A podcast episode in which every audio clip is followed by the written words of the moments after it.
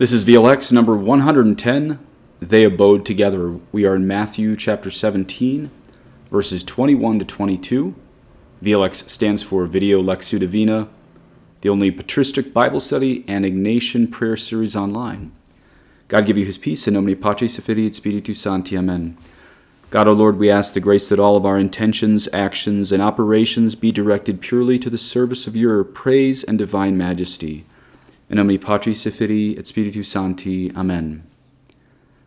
And when they abode together in Galilee, Jesus said to them, The Son of Man shall be betrayed into the hands of men, and they shall kill him, and the third day he shall rise again.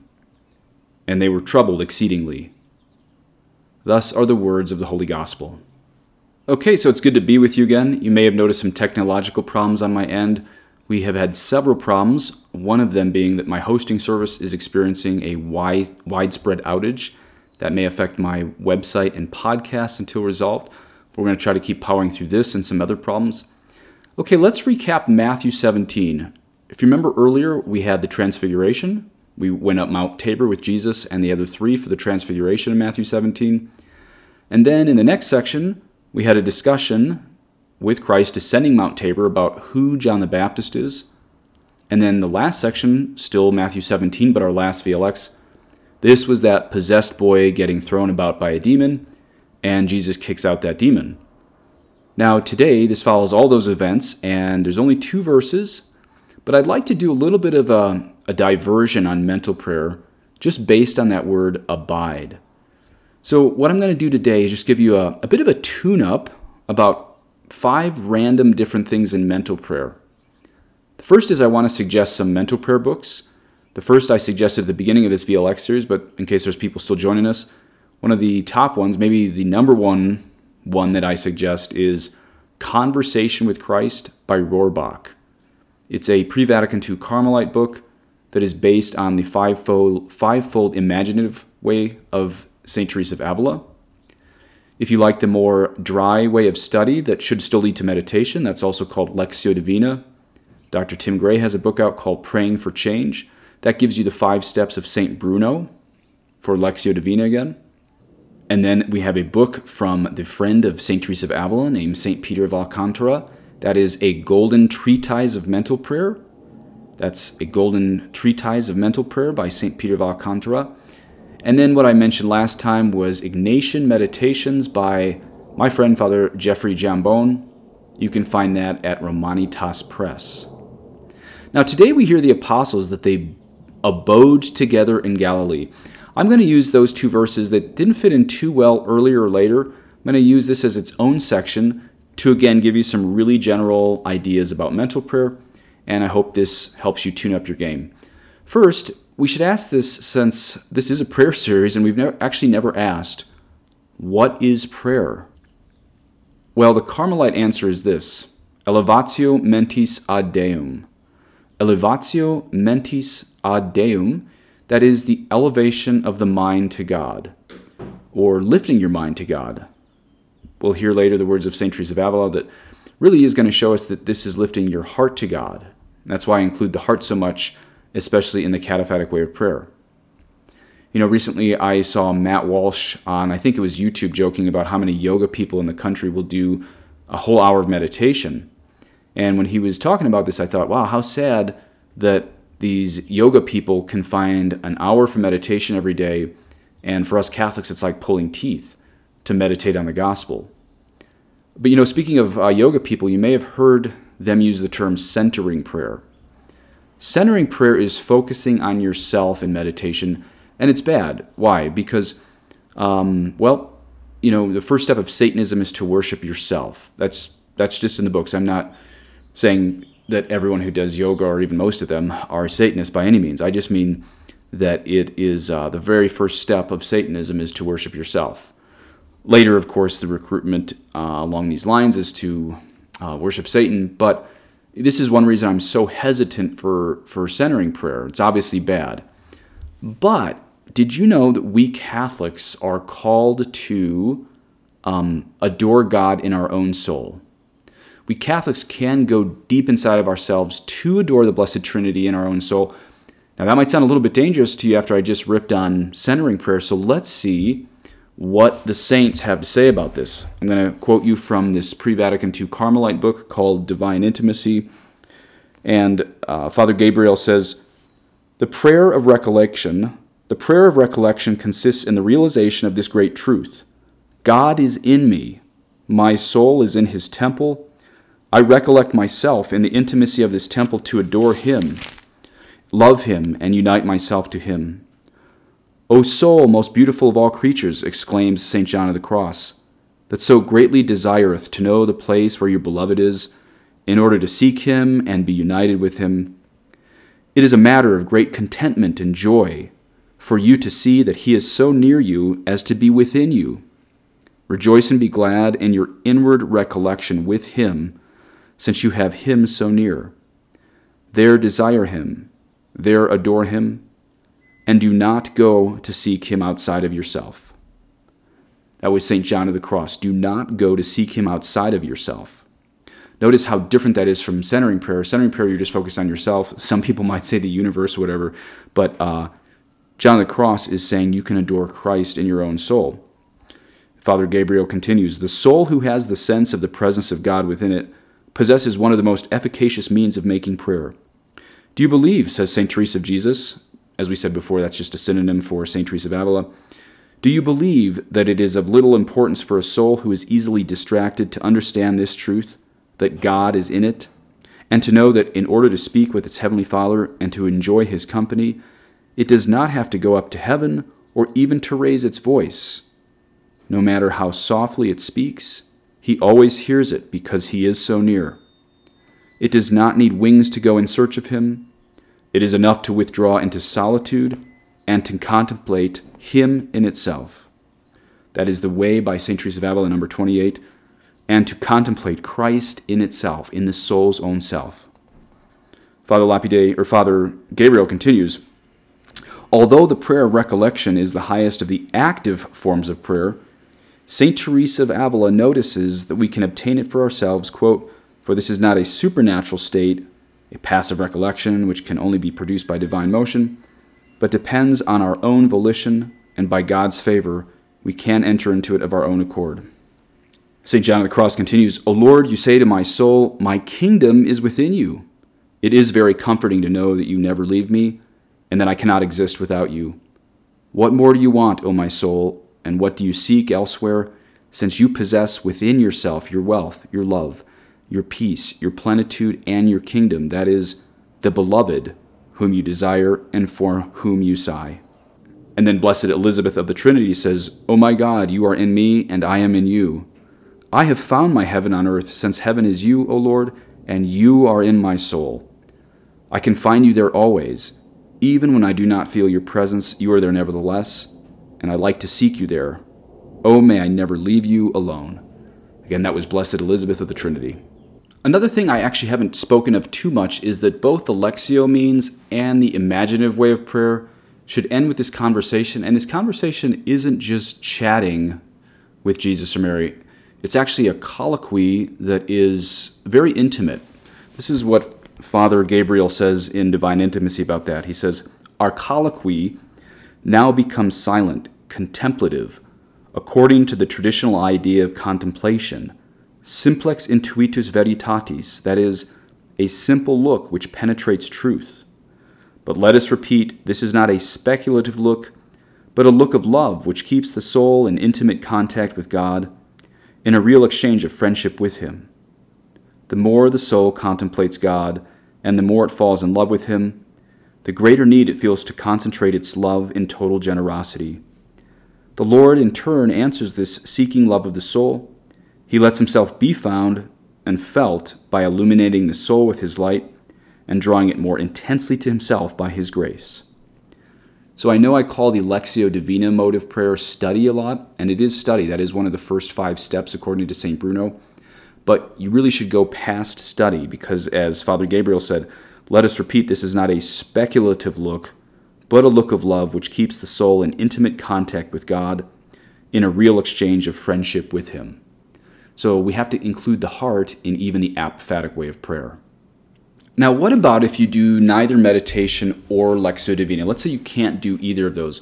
We've never really talked about that, uh, but Divine Intimacy and St. Teresa of Avila, they do allow for people who can't meditate and just have to do spiritual reading. And again, why is spiritual reading different from Lectio? Well, spiritual reading, you pretty much go right through, perhaps slowly, but you really don't have this um, slower period of um, meditation so, what if you can't meditate? I'm not just saying you can't get to contemplation, which we're going to talk about in a minute. What if you can't even meditate because your mind's going so fast? Well, there was even a couple people in the 16th century like that for St. Teresa of Avila that just had to do spiritual reading for their time. And it's sort of a uh, concession to weakness, but it's permitted. And so Divine Intimacy says, hence we should read from time to time only what is necessary for conversing with God. It's talking about spiritual reading. As soon as we have read enough, and it may be only one sentence to arouse in us good thoughts and holy affections which will occupy our mind devoutly, we must stop reading and turn our attention directly to God, meditating in His presence on the thoughts we have read, or savoring in silence the devotion they have awakened in our heart, or even speaking to Him the loving words inspired by the reading. So, again, this is why I always suggest only a fraction of every chapter of the Gospel. It at maximum, like let's say you go um, to do your own meditation, you get bored with the VLX series, you want to go do your own stuff. Still, my suggestion is never do more than a half chapter on the gospel because otherwise it just turns into reading without the actual goal of meditation. How about the rosary? We've never talked about this. What if you just use this VLX series for study and the advantage of mental prayer in the morning and then rosary in the afternoon is that mental prayer in the morning can fuel your rosaries in the afternoon. Mental prayer is like the gas in the engine. Maybe it's even more like the oil in the engine for the rest of the day's prayers. Um, St. Teresa of Avila wrote, If while I am speaking with God, I have a clear realization that I am doing so, and if this is more real to me than the words I'm uttering, then I am uniting mental prayer to vocal prayer. Now, why did I just read you that? Because what she's talking about is vocal prayer. When you're doing novenas or the Psalms in the Roman Breviary or the Rosary, the whole goal of that, it's, it's totally good to have vocal prayer. It's, it's awesome to have rosaries and novenas. But the goal of all that is to unite your words to your heart, to unite your heart to your words. How did Shakespeare put it? I think he said, My words fly up, my thoughts remain below. Words without thoughts never to heaven go. Words without thoughts never to heaven go. I think that's Shakespeare. But let me read you Teresa Avila again. She said, If while I'm speaking with God, I have a clear realization that I'm doing so, and if this is more real to me than the words I'm uttering, then I am uniting mental prayer to vocal prayer. So, you know, there's there's a lot of people that are snotty against vocal prayer, saying only shallow people do vocal prayer. That's not true. Teresa of Avila loved vocal prayer, but she saw mental prayer is the fuel to that, that you had to have love behind the words. Um, and then Divine Intimacy says this St. Teresa of Avila does not mean that we should disregard the care which is demanded by recitation and which is of great importance, especially in liturgical prayer like the Divine Office, but she does mean that the most important thing is to be always attentive to God. And that's something that St. John of the Cross talks a lot about is living all day with this loving attention to God. Again, it's good to pray all day verbally, but that can't replace our silent time and meditation in the morning. But if it lives off of that silent time in the morning, then either our loving attention to God or praying all day with vocal prayer is going to have merit and intimacy with God. Um, in fact, that's how the Carmelites saw the, the command of the gospel, Jesus in the gospel, as well as St. Paul, tell us to pray without ceasing. And the Carmelite way of that is to live in loving attention to God all day. St. Augustine said, We pray all day if we desire God all day. That's just paraphrased. That we pray all day if we desire God all day. Or we can do what the Eastern Fathers did, and many of the Eastern churches still do, is that they pray under their breath all day Jesus Christ, Son of the living God, have mercy on me, a sinner. But again, even that, even the Eastern Christians who pray that a couple thousand times today, aren't probably going to get a ton of benefit if it's not spoken with the heart. How do you have that spoken with the heart? That's where you need mental prayer. That's where you need silent prayer to fuel that desire for God. Okay, another thing we haven't talked about too much is that both the cataphatic way of prayer and the apophatic way of prayer, both of these, both the imaginative way of prayer and the Lectio versions, are technically supposed to be launching pads to contemplation. Did you know that? This whole series on meditation, it's really, except for the study part, it's really supposed to be a launching pad to contemplation. Well, why in the world then I why don't I talk about contemplation much? Well, there's two reasons. One, because only God can give it to you, not someone just giving you church father quotes on a podcast. And two, because you could easily deceive yourself into thinking that you've reached contemplation just because, I don't know, you have a bunch of good feelings one day in prayer. But barring those two, or I shouldn't say barring those two, aware of those two things, I want to tell you how divine intimacy gets you ready for finding if you're ready to move from meditation to contemplation. Again, you can't give it to yourself, so it's, it's a little bit futile to share this with you. But I do want to show you some of the symptoms of the interior life to know when God's going to start calling you to the higher way of prayer, which is contemplation. But even then, He expects you to start every day with meditation. That's another. That's a third reason I'm always hesitant to share it. Is um, if we just sit down and think we're going to be just wrapped into ecstasy and contemplation every time, we're never going to do meditation. Where all the saints say every day you should start with meditation, and if at some point God gives you contemplation, whether that's that day or in 30 years, you still start every day with meditation. So this is why I'm hesitant to share it, but because contemplation is the goal, not meditation, I do want to tell you um, some of the signs that the Carmelites say when God's going to move you from meditation to contemplation. And it says the first sign is this, quoting John of the Cross The soul finds no pleasure or consolation in the things of God. It also fails to find pleasure in anything created. Father Gabriel continues This loss of delight in the things of God may occur too when aridity is caused by the soul's own faults.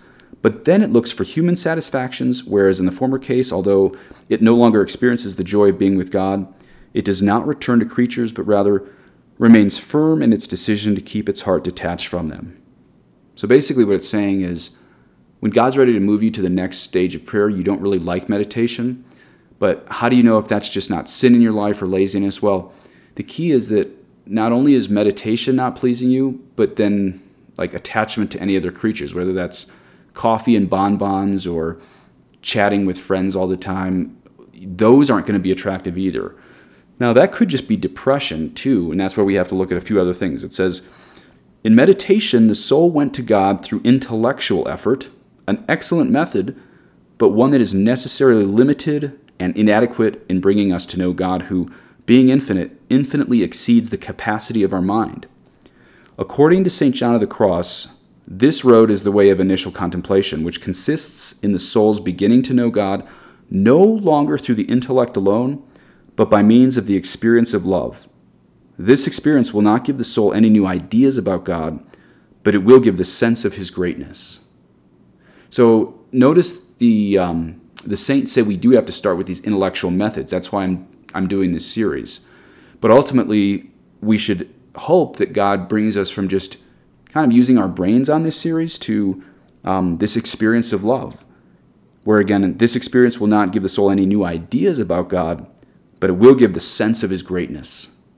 Father Gabriel continues on this threshold between meditation and contemplation. He says, It infuses into the soul the sense of the divinity and fills it more and more with love for this God, whose infinite lovableness it now perceives by intuition. These advantages are so precious that, in order to obtain them, the soul not only ought to accept courageously the aridity which God sends, but also should recognize in it one of the greatest benefits he can bestow. So those are just a few things to tighten up your prayer right there. And as I said, we've been having some technical problems on my end, so I'm sorry for that. Hope to become more consistent. So we're just going to end with this. Just to recap Matthew 17, remember we had the transfiguration, then we had the discussion descending Mount Tabor about who John the Baptist was. Then we had that possessed boy getting thrown about by a demon. Then Jesus kicks out that demon and frees the boy. And then today we just heard these two verses, which I thought was a good interlude on prayer in general. And when they abode together in Galilee, Jesus said to them, The Son of Man shall be betrayed into the hands of men, and they shall kill him, and the third day he shall rise again. And they were troubled exceedingly. And then finally, next week, we will see the last verses of Matthew 17, that takes this very unusual turn about the temple tax. Many Christians debated secular taxes, which we'll talk about. This is where Jesus tells Peter, Go to the sea and cast a hook and take the first fish that comes up, and when you open its mouth, you will find a shekel. This is one of those sections where we could all guess a thousand things and where we really need the church fathers to tell us what is going on. And if you're listening on a podcast app, please rate this podcast. Be honest, but know that anything less than five stars probably won't promote us to other listeners. Same with YouTube if you can. Give us a like or a subscribe. God bless you. Thanks for listening and pray for spiritual protection against all this technological attack. I know we're all under a lot of attack. A lot of great families I'm talking to going through some of the greatest trials of their life. Uh, I'm praying for you. Please pray for me and say an Our Father for me et benedictio Dei omnipotentis, Patris et Filii et Spiritus Sancti, descendet super vos et maneat semper. Amen.